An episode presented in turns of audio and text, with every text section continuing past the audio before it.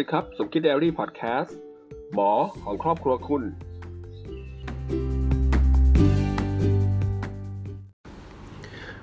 สวัสดีครับ หมอสมคิดนะครับเนื่องจากว่าผมเป็นหมอโรคสมองนะครับในแต่ละวันเนี่ยผมจะเจอเคสต่างๆ ที่เกี่ยวกับสมองเยอะมากเลยนะเรื่องที่วันนี้อยากจะชวนทุกคนได้มาติดตามเรื่องของโรคที่พบบ่อยมากๆโรคหนึ่งก็คือโรคเกี่ยวกับ stroke นะครับหรือว่าเรียกสั้นๆว่า stroke เนาะ หรือว่าเรียกเต็มๆก็คือโรคหลอดเลือดสมองตีบหรือแตกนะครับ ทั้งตีบและแตกเนี่ยกลไกการเกิดโรคเนี่ยมันคล้ายๆกันก็คือ มันเกิดจากการที่มันมีเส้นเลือดเส้นเลือดแข็งนะครับเส้นเลือดในสมองเนี่ยแข็งเกินไปนะครับ ถ้าพอแข็งมากขึ้นมากขึ้นเนี่ย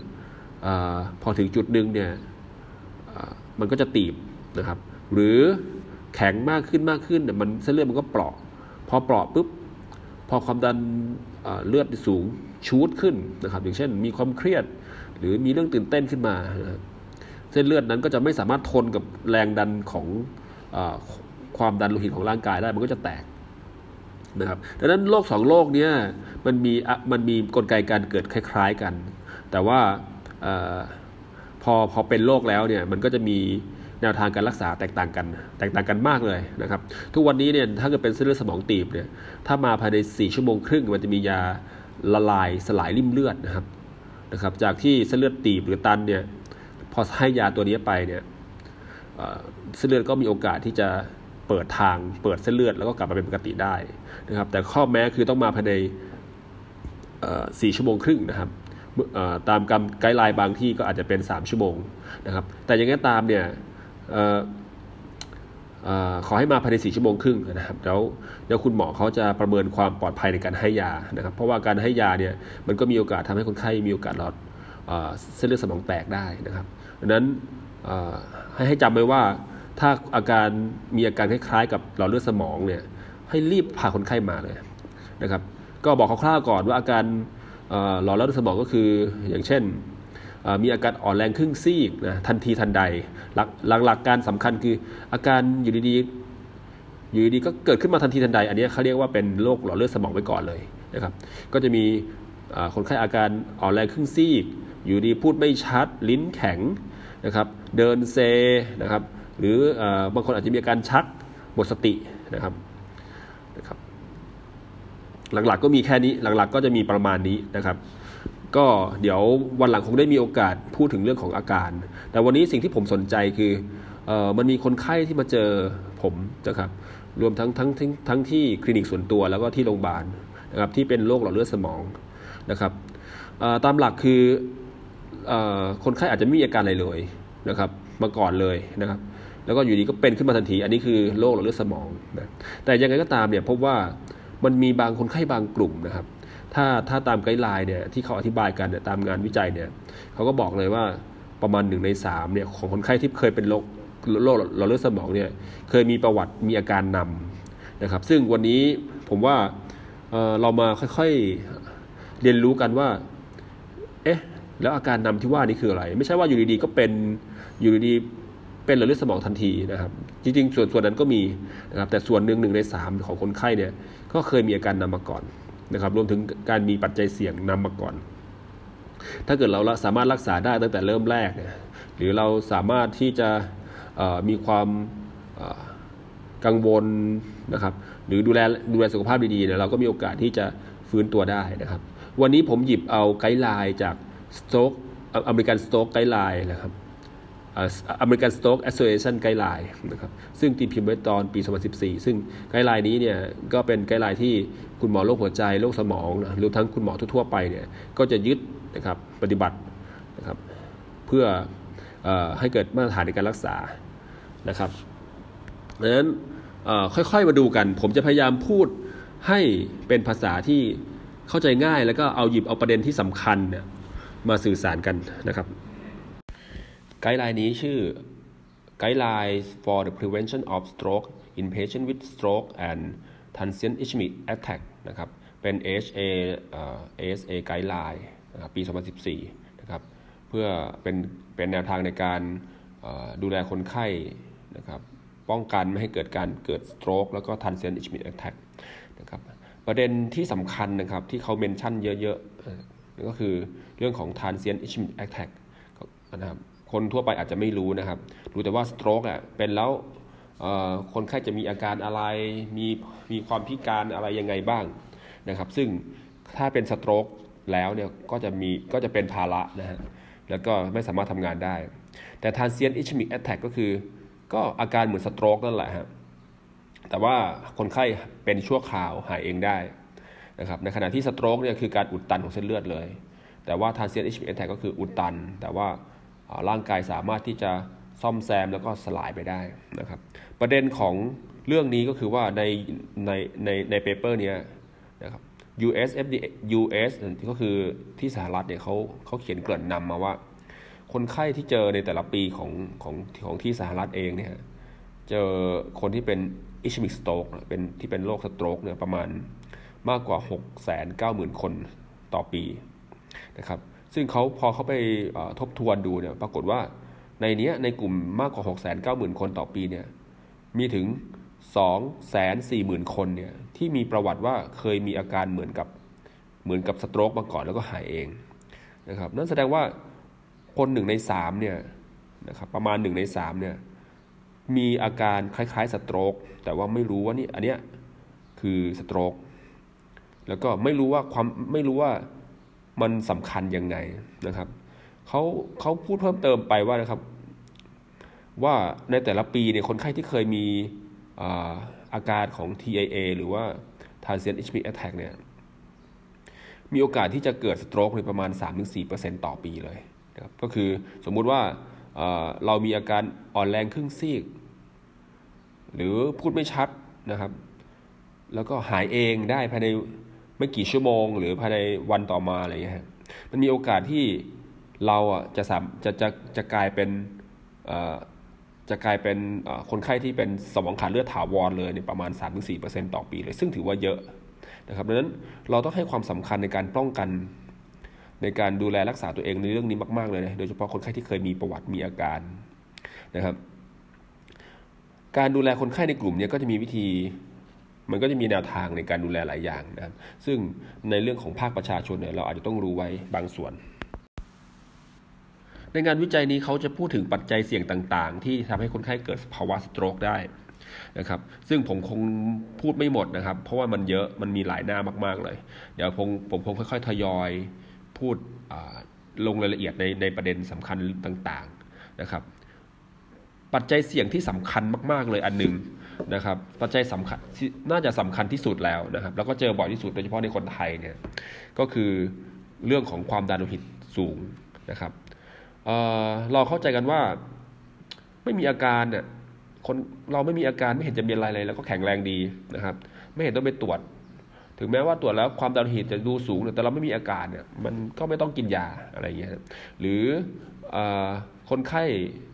หลาย ๆ คนเลยนะครับ ที่ผมผมเจอบ่อยมากเลย นะไม่เห็นต้องกินยาเลย กินยาแล้วอาจจะเป็นโรคไต อาจจะเป็นโรคตับนะครับซึ่งมันไม่เกี่ยวกันเลยนะครับ คือถ้าเกิดเราปล่อยให้ความดันโลหิตสูงเรื้อรังนานๆเนี่ย โอกาสที่ไตจะวายก็สูง เพราะว่าหลอดเลือดก็จะแข็งตัว โอกาสที่จะเป็นโรคหัวใจ โอกาสที่จะเป็นโรคหลอดเลือดสมองนะครับ ก็มีสูงมากกว่าปกตินะครับ เรื่องของความดันโลหิตสูงเนี่ยเป็นปัจจัยเสี่ยงที่สำคัญที่สุดที่เราจะต้องอ ที่เราจะต้องคิดถึงที่เราจะต้องระวังเป็นอันดับแรก ๆ เลยนะครับ แล้วก็เป็นปัจจัยที่เราสามารถควบคุมได้ เราสามารถวัดได้ด้วยการวัดความดันโลหิตเฉยๆเนี่ยดังนั้นความคิดที่บอกว่ากินยาเยอะๆแล้วไตาวายเนี่ยให้ให้เลิกความคิดนี้ไปเลย ไม่งั้นถ้าเราถ้าเราไม่คุมความดันให้มันอยู่ในเกณฑ์ปกติ เราก็อาจจะเป็นภาวะหลอดเลือดสมองตีบหลอดเลือดหัวใจตีบหรือภาวะไตาวายเองก็ได้เพราะเนื่องจากว่าเส้นเลือดที่ไตก็แข็งเหมือนกัน ครับในไกด์ไลน์นี้เนี่ยเขาบอกว่าความดันของคนเราไม่ควรเกิน 140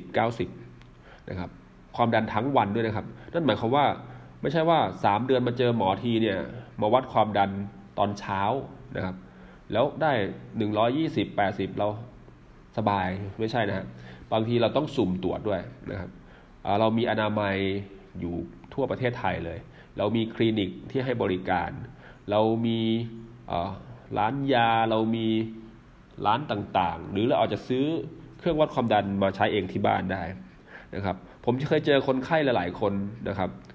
ผมให้การบ้านไปโดยการให้ไปวัดความดันทั้งวันมา แล้วก็จดบันทึกว่าวันนี้วันที่เท่าไหร่เวลาเท่าไหร่ความดัน ปรากฏว่าเจอเจอเจอค่อนข้างบ่อยที่พบว่าตอนเช้าคนความดันดีนะครับคนไข้กินยาอยู่นะครับ แต่ว่าพอพอดูค่าเฉลี่ยทั้งวันแล้ว ปรากฏว่าความดันไปขึ้นสูงช่วงประมาณช่วงบ่าย หรือช่วงเย็น นั่นแปลว่าหมอก็ต้องปรับยาวิธีการกินยาให้ให้มันเหมาะกับคนไข้ในแต่ละคนด้วยนะครับดังนั้นออยากจะให้อยากจะให้ใส่ใจเรื่องความดันให้มากๆนะครับ ความดันไม่ควรจะต้องวัดตอนเช้าหนึ่งครั้งตอนมาตรวจกับคุณหมอ 3 เดือน 6 เดือนนะครับ ควรจะต้องตรวจอย่างสม่ำเสมอนะครับ ซุ่มตรวจไม่ควรเกิน 140 90 นะครับ อันที่ 2 คือเรื่องของไขมันโลหิตนะครับ ไขมันที่อยู่ในเส้นเลือดเนี่ย ในไกด์ไลน์เนี่ยเขาบอกเขาบอกว่าไม่ควรเกิน 100 มิลลิกรัมต่อเดซิลิตรนะซึ่งอันนี้ก็ต้องต้องถามคุณหมอที่ตรวจด้วยนะครับว่าอย่างของเราควรควรจะประมาณเท่าไหร่นะครับ มันจะมีหลายปัจจัยที่ที่ที่ใช้ในการตัดสินใจว่าคนนี้ควรกินยาไม่กินยา ควรจะต้องอรักษาไขมัน ที่ประมาณเท่าไหร่มันถึงจะพอดี เพราะว่าถ้าเกิดไขมันต่ำเกินไปเนี่ยมันก็จะมีปัญหาเหมือนกันนะครับหลักๆเนี่ยก็คือที่ที่ผมเคยเจองานวิจัยไขมันต่ำมากเกินไปเนี่ยมันก็จะทำให้เกิดมีโอกาสที่จะเป็นมีมีปัจจัยเสี่ยงในการเกิดโรคเลือดแตกได้ อันนี้เดี๋ยวเดี๋ยวค่อยคุยกันในรายละเอียดอีกทีหนึ่งแต่ว่ายังไงก็ตามเนี่ยเวลาเราไปเจอคุณหมอหรือว่าเราอายุมากขึ้นแล้วเนี่ยบางทีเราอาจจะต้องขอตรวจไขมันด้วยนะครับ อันที่ 3 คือเบาหวานนะครับ เบาหวานเวลาไปตรวจกับคุณหมอเนี่ยก็คงต้องดูทั้งระดับน้ำตาล แล้วก็ระดับน้ำตาลสะสมนะครับเพื่อที่จะดูว่าตลอดสมมุติคนไข้เป็นเบาหวานเนี่ยสามนัดสามเดือนทีหนึ่งเนี่ยมีบางคนช่วงแรก ๆ เดือนแรก ๆ ก็กินขนมกินนม กินเบาของหวานหวานผลไม้หวานหวานพอใกล้ๆถึงวันนัดเนี่ยก็แอบก็เริ่มมีพฤติกรรมดีนะครับ เพราะว่าเดี๋ยวไปเจอหมอวันนัดเนี่ยเดี๋ยวเดี๋ยวน้ำตาลจะขึ้นนะฮะแต่ยังไงก็ตามเนี่ย น้ำตาลน้ำตาลมันลงแน่นอนแหละแล้วน้ำตาลเนี่ยแต่ระดับน้ำตาลสะสมเนี่ยมันจะไม่มันจะไม่ลงตามที่ตามที่ควรจะเป็นดังนั้นหลอกคุณหมอไม่ได้ ถ้าคุณหมอต้องถ้าคุณหมอเจาะระดับน้ำตาลสะสมนะครับ แต่ยังไงก็ตามมันไม่เห็นจะเป็นมีความจำเป็นต้องมาหลอกหมอถูกไหม ร่างกายของเราเราต้องดูแลนะตอนเราต้องดูแลตลอดชีวิต ไม่ใช่ดูแลเฉพาะวันใกล้ๆมาเจอหมอนะให้จำไว้ว่าโรคสโตรกเนี่ยมันมันมันไม่ได้สนุก ถ้าเรามีความพิการแล้วเรามันไม่สนุก เราก็จะกินไม่สนุกนะครับดังนั้นเราดูแลดีๆ เราดูแลร่างกายดีๆ ดีกว่านะครับ อันที่สี่ก็คือโรคอ้วนนะครับโรคอ้วนมันก็จะใช้ BMI ก็คืออัตราส่วนระหว่างส่วนสูงกับน้ำหนักในการ ในการวัดนะครับ ซึ่งก็คงจะต้องในในในการติดตามอาการแต่ละครั้งที่โรงพยาบาลจะเห็นว่าคุณหมอเขาก็ให้ชั่งน้ำหนักถือทุกครั้งนะครับ เพื่อเขาจะไปคำนวณว่ามีโอกาสที่เป็นโรคอ้วนไหมนะครับ อันต่อไปก็คือเรื่องของ physical inactivity ก็คืออได้ออกกำลังกายไหมนอนนิ่ง ๆ หรือเปล่านะครับ ถ้าคนไข้ที่ไม่ค่อยไปไหนเนี่ย นอนนิ่งๆ มากไป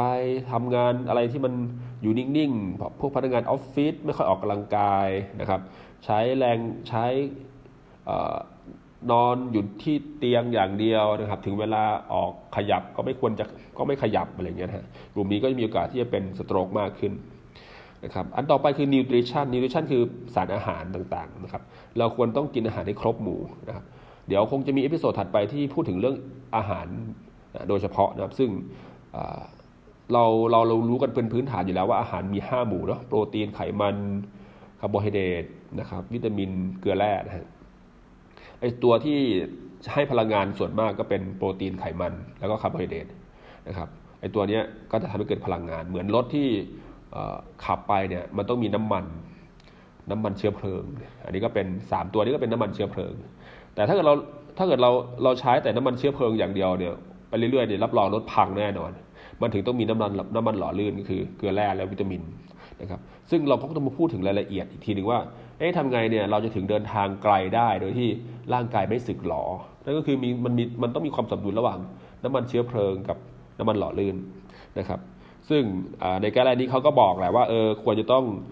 เพิ่มสัดส่วนของโปรตีนให้มากขึ้นนะครับลดสัดส่วนของคาร์โบไฮเดรตอันนี้อันนี้เดี๋ยวเดี๋ยวคงจะต้องมาพูดอีกทีหนึ่งนะครับ การกินวิตามินเป็นประจำนะครับ หรือกินเขาเรียกว่า routine vitamin เนี่ยจริงๆไม่ไม่จำเป็นจำเป็นเฉพาะตอนที่มีอาการนะครับ ซึ่งอันนี้เราคงต้องมาคุยรายละเอียดอีกทีหนึ่งแต่ว่าให้ระวังเรื่องอาหารนะครับ ให้ระวังเรื่องอาหารนะครับอย่ากกินอย่ากกินอาหารตามใจปากให้มันมากนักนะครับไม่งั้นไขมันขึ้น ไม่งั้นร่างกายจะเกิดความไม่สมดุลนะครับ อันอื่นๆก็อย่างเช่นภาวะนอนกรนนะครับ คนที่เป็นโรคหลอดเลือดหลอดเลือดที่คอตีบอะไรเงี้ยนะครับ แล้วก็ภาวะเส้นเลือดแข็งนะครับ จะเห็นว่าคนไข้ของหมอที่มาเจอกันที่คลินิกเนี่ยหมอจะถ้าคนไข้มีอาการหรือว่ามีความดันสูง หรือว่าดูแล้วมีปัจจัยเสี่ยงเนี่ยหมอจะทำการตรวจอุลตราซาวที่หลอดเลือดคอให้นะครับ ในคนไข้ที่มี หลอดเลือดคอตีบมากกว่า 70%เนี่ยอาจจะต้องถึงขั้นต้องผ่าตัดเลยนะครับ แล้วก็ถ้าเกิดคนที่มีภาวะเส้นเลือดแข็งเนี่ยเราก็จะบอกเลยเลยว่าเฮ้ยช่วยช่วยดูแลคนดูแลร่างกายอย่างแบบเคร่งครัดอย่างละเอียดกว่านี้หน่อยได้ไหมนะครับลดปัจจัยเสี่ยงต่าง ๆ ที่พูดมาทั้งหมดนี้นะครับ มันก็จะเป็นการบอกว่า มันก็จะเป็นการเตือนว่า เอ้ย เรามีปัจจัยเสี่ยงแล้วนะ เราต้องเลิกกิจกรรมต่างๆ ดังนั้น ถ้าเกิดมีโอกาสที่จะได้ตรวจอุลตราซาวคราติดอุลตราซาวที่เส้นเลือดที่คอ หรือเส้นเลือดสมองเนี่ย ก็ ก็อยากให้ตรวจเหมือนกันนะครับ โดยเฉพาะคนที่มีปัจจัยเสี่ยงต่างๆ นะครับ ปัจจัยเสี่ยงที่สำคัญเนี่ยที่ที่จะทำให้คนไข้เป็นสโตรกก็คือภาวะหัวใจเต้นผิดจังหวะ เวลามาเจอกันที่เป็นคนไข้ผมเนี่ยเวลาเจอกันที่โรงพยาบาลหรือที่คลินิกเองเนี่ยจะเห็นว่าผมจับชีพจรดูทุกครั้งเลยนะชีพจรเนี่ยมันถ้าเกิดหัวใจเราเต้นผิดจังหวะเนี่ยมันจะทำให้เส้นเลือดที่คอเนี่ยมันมันหลุดแล้วไปแล้วก็ไปอุดเส้นเลือดสมองได้ อันนี้ค่อนข้างสำคัญเลยนะครับ ดังนั้นต้องตรวจอย่างละเอียดนะฮะต้องตรวจอย่างละเอียด คนที่มีอาการหัวใจเต้นผิดจังหวะเนี่ยส่วนมากก็จะมีอาการวูบหรือวิวเป็นช่วงๆนะครับหรือมีภาวะเครียดแล้วหัวใจเต้นแบบใจสั่นอะไรอย่างเงี้ยนะนั้นต้องไปตรวจต้องไปตรวจคุณหมอนะคุณหมอเขาถ้าเกิดเขาไม่แน่ใจเขาอาจจะต้องตรวจคลื่นแม่เหล็กไฟฟ้าเอ้คลื่นแม่เหล็กหัวใจอีกทีหนึ่งคลื่นหัวใจอีกทีหนึ่งนะครับซึ่งเดี๋ยวก็คงจะมีการเดี๋ยวผมคงจะมี episode ถัดไปมาคุยกันในรายละเอียดวันนี้ขอสกรีนคร่าวๆก่อนนะครับเพื่อจะให้รู้ว่าภาวะ transient ischemic attack หรือว่าภาวะ stroke ชั่วคราวเนี่ยมันมีความสำคัญยังไงนะครับเรื่องอื่นๆก็จะเป็นเรื่องของรายละเอียดของหมอแล้วนะครับเรื่องของอการให้ยาต้านเกล็ดเลือดนะครับให้ไปกี่ตัวให้ไปกี่เดือน อันนี้ก็คงจะเป็นรายละเอียดอีกทีหนึ่งที่ซึ่งขอให้เชื่อใจคุณหมอที่ดูแลนะครับที่ที่เป็นคุณหมอของเราเองนะครับครับก็ จริง ๆ อยากจะคุยกันให้ละเอียดในในทุกๆทุก ๆประเด็นนะครับ แต่ว่ามันละเอียดนะครับ ถ้าฟังนานๆแล้วอาจจะเบื่อ ผมก็เลยคิดว่า เกริ่นให้เกริ่นให้ทราบก่อนว่า เรื่องของสโตรกเนี่ยมันสำคัญแค่ไหน ถ้าเกิดเป็นสโตรกหรือว่าเป็นเส้นเลือดสมองตีบหรือแตกนะครับเส้นเส้นสมองเป็นเส้นเลือดแข็ง แล้วแล้วเกิดภาวะสโตรกขึ้นมาเนี่ย เราจะมีความพิการถาวร ไม่ใช่ไม่ใช่เสียชีวิตเลยนะแต่คนไข้ที่เสียชีวิตเลยในบางทีก็อ๋อบางคนเขาบอกว่าเออดีเสียชีวิตเลย จะได้ไม่ทรมาน แต่ถ้าเกิดไม่เสียชีวิตแล้วเราเป็นเราเป็นมีความพิการเนี่ยบางทีมันมันเป็นภาระแล้วมันไม่สนุกเลยดังนั้นเราต้องดูแลสุขภาพตัวเองให้ดีๆนะครับนะครับ ก่อนที่จะไปถึงจุดที่เป็นสโตรกเนี่ยมันมีภาวะอาการนำที่เรียกว่าทานเซียนอิชมิกแอคแทกนะครับซึ่งถ้าเราเป็นแล้วเรา เราต้องดูแลตัวเองอย่างเคร่งครัดนะครับ ตรวจร่างกายให้สม่ำเสมอ แล้วก็ขอให้ทราบว่าคนที่เป็นเคยมีประวัติทาเซียนอีพิแทกนะครับ ซึ่งเดี๋ยวคงผมผมจะมาคุยกันรายละเอียดทีว่าอาการมันมีอะไรบ้างนะครับ คนที่เคยเป็นมีโอกาสที่ในปีนั้นนะจะเป็นสโตรกเนี่ยประมาณ 3-4%ต่อปีเลยทีเดียวนะครับ อาจจะซึ่งจริง ๆ แล้วเขาบอกว่าอาจจะเยอะกว่านั้นนะครับ อยากให้ทุกคนดูแลตัวเองนะครับ เคร่งครัดนะครับ ดูแลตัวเองมันมีแค่ เรื่องของอาหาร เรื่องของการออกกำลังกาย เรื่องของการนอนหลับ แล้วก็การตรวจร่างกายอย่างสม่ำเสมอนะครับ หวังว่าคงจะมีประโยชน์กับทุกคนนะครับ ขอบคุณครับ